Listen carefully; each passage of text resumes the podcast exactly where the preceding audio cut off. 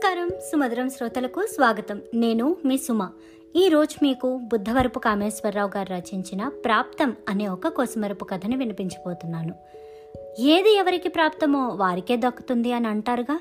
మరి ఈ కథలో కామేశ్వరరావు గారు ఏం చెప్తున్నారో విందామా? హైదరాబాద్ నగర శివార్లలో కొత్తగా వెలసిన అపురూపా కాలనీ మూడో వీధిలో ఓ డూప్లెక్స్ మోడల్ ఇల్లు కట్టుకుని ఉంటున్నాడు town planning officer Prabhakar.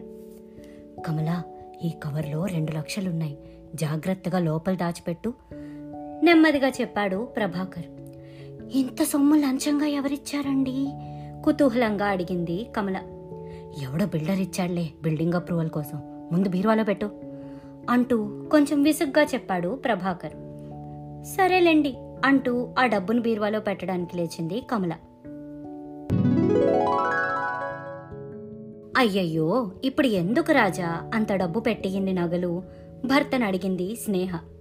అలా అనకు స్నేహ మన ప్రేమ కోసం మీ వాళ్ళను కూడా ఎదిరించి నాతో పాటు వచ్చేసావు మామూలుగా అయితే ఇంతకంటే ఖరీదైన నగలు మీ నాన్నగారిని పెళ్ళికి పెట్టాలి. కానీ అని ఏదో చెప్పబోతున్న భర్త నోటిని సున్నితంగా మూసింది స్నేహ. అదే అపురూప కాలనీ నాలుగో వీధిలో ఉన్న ఓ రెండు వాటాల ఇంట్లో రెండు నెలల క్రితమే ఒక వాటాలో అద్దెకు దిగారు ఈ కొత్త జంట రాజా స్నేహలు. చూడు రాజా నేను నీ వ్యక్తిత్వాన్ని ఇష్టపడి మా వాళ్ళని ఎదిరించి నీతో వచ్చాను. కానీ ఈ నగలు ఆశించి కాదు. ఉడుకుమొత్తనంతో చెప్పింది స్నేహ. సరే ప్రస్తుతానికి ఈ నగలన్నీ లోపల పెట్టు. మంచి రోజు చూసి పెట్టుకుందో గాని అంటూ చెప్పాడు రాజా. కాదనలేక వాటిని బీరువాలో పెట్టడానికి లేచింది స్నేహ. మావా నువ్వు జైలు నుండి వచ్చి పది రోజులయ్యింది. పైసా సంపాదన లేదు. ఈ ఇంట్లో అన్నీ నిండుకున్నాయి. బాధపడుతూ చెప్పింది గంగమ్మ. అపురూప కాలనీ సమీపంలో ఉన్న ఓ పేద బస్తీలో ఒక చిన్న ఇంట్లో అద్దెకుంటున్నాడు చిల్లర దొంగతనాలు చేసే కన్నారావు తన భార్యతో కలిసి. నువ్వేం దిగులు పడకే ఈ రాత్రికే ఏదో ఒకటి చేస్తాలే అంటూ భార్యకు కభయమిచ్చాడు కన్నారావు. అర్ధరాత్రి కాగానే అవసరమైన పరికరాలు తీసుకుని దొంగతనానికి బయలుదేరాడు కన్నారావు.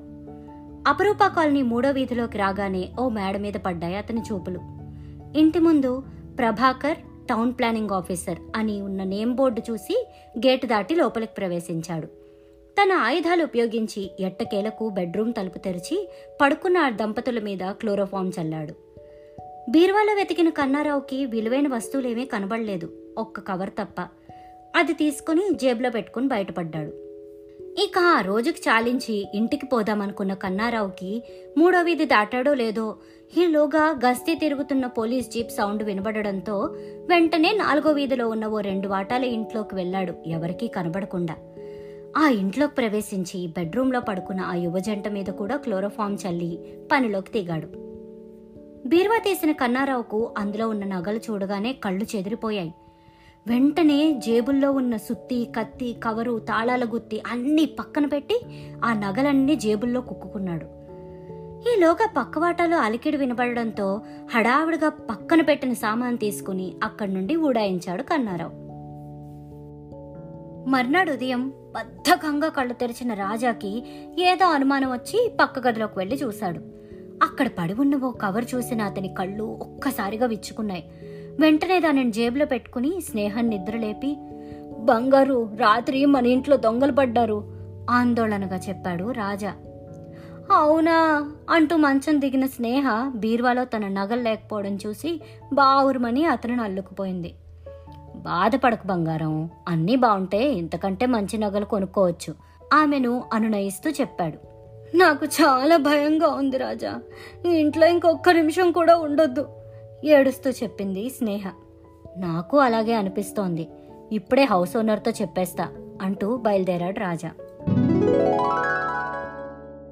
హేంది కన్నారావు? అసలు రావడం లేది మాకి షాపుకి? ఆహ్వానించాడు సేటు దొంగసొత్తు అమ్మడానికి వచ్చిన కన్నారావును. చాలా రోజుల తర్వాత ఈ చోరీ చేశాను. ఇదిగో ఈ మూట్లో ఉన్న నగలు తీసుకొని కొంచెం పెద్ద మొత్తంలో డబ్బు ఇవ్వండి సేటు. కష్టాల్లో ఉన్నా. బాధపడుతూ చెప్పాడు కన్నారావు. ఓ పది నిమిషాల తర్వాత అరే బేబాకూఫ్ మాకి గిల్టు నగలు హంటాగట్టి డబ్బులు కొట్టేద్దామనుకున్నావు ఉండు బే పోలీస్ వాళ్ళకి ఫోన్ చేస్తా అంటూ కేకలేస్తున్న సేటును బతిమాలి ఆ గిల్టు నగలతో ఇంటి దోవ పట్టాడు కన్నారావు. ఓసే గంగి మోసపోయామే. అవి గిల్టు నగలట ఎందుకైనా మంచిది. ఆ కవర్ కూడా ఇలా పట్రా? అందులో ఏం దొంగ నోట్లున్నాయో? ఆందోళనతో అన్నాడు కన్నారావు. ఏ కవర్ మామా? ఆ రోజు రాత్రి నాకు ఇచ్చినవి కేవలం ఈ నగల మూట నీ సామాన్లు అంతే. చెస్ సరిగ్గా చూడహే అని భార్యను కసురుకొని లోపలికెళ్ళి చూసిన కన్నారావుకి ఆ కవర్ కనబడలేదు. ఆ రోజు జరిగిన సంఘటనలు ఓసారి గుర్తు చేసుకున్నాడు కన్నారావు. అంటే ఆ రోజు హడావిడిలో ఆ కవర్ ఆ రెండో ఇంట్లో వదిలి వచ్చేసానన్న మాట అనుకొని ఆ ఇంటి వైపు బయలుదేరాడు కన్నారావు. యాండే ఆ ఇల్లు తాళవేసింది. వాళ్ళు ఎక్కడికి వెళ్ళారు సార్? రాజా ఇంటి ఓనర్ని అడిగాడు కన్నారావు. రెండు రోజుల క్రితం ఆ వాటాలో దొంగతనం జరిగింది. పోలీస్ రిపోర్ట్ ఇద్దాం కంగారు పడకండి అని ఎంత చెప్పినా వినకుండా భయపడి ఆ రోజునే ఖాళీ చేసి వెళ్ళిపోయారండి చెప్పాడు ఇంటి ఓనర్. వాళ్ళ అడ్రస్ కానీ ఎక్కడికి వెళ్ళారో పోనీ ఏదైనా తెలుసా అండి? తెలవదండి. రెండు నెలల అడ్వాన్స్ కూడా వదులుకొని మరీ వెళ్ళిపోయారు చెప్పాడు ఇంటి ఓనర్. బిక్క చచ్చిపోయిన కన్నారావు. అందరూ దొంగలే. ఆ ఆఫీసర్ది అక్రమ సంపాదన అందుకే గమ్మునున్నాడు. ఇక ఈ కుర్రాడు పెళ్ళానికి గిల్ట్ నగలు పెట్టి నేను వదిలేసిన డబ్బున్న కవర్ తీసుకుని ఇల్లు మారిపోయాడు. అందుకే ఇద్దరు కూడా పోలీస్ కంప్లైంట్ ఇవ్వలేదు. అంటే ఎంత కష్టపడి దొంగతనం చేస్తే నాకు మిగిలిందేంటి? అని బాధపడుతూ ఇంటి దారి పట్టాడు. అయితే ఆ కవర్లో ఉన్న డబ్బు మటుకు చాలా ఆనందపడింది. ఎవరికి ప్రాప్తముందో వారి వద్దకే తను చేరానని. ఎందుకంటే ఆ డబ్బు టౌన్ ప్లానింగ్ ఆఫీసర్ ప్రభాకర్కి లంచంగా ఇచ్చిన ఆ బిల్డర్ మరెవరో కాదు స్వయాన స్నేహ వాళ్ళ నాన్నే. విన్నారు కదండి కామేశ్వరరావు బుద్ధవరపు గారు రచించిన ప్రాప్తం అనే ఈ చిట్టి కథని. మనకి ప్రాప్తం ఉన్నది ఏదైనా మనకే దక్కుతుంది ఏమంటారు?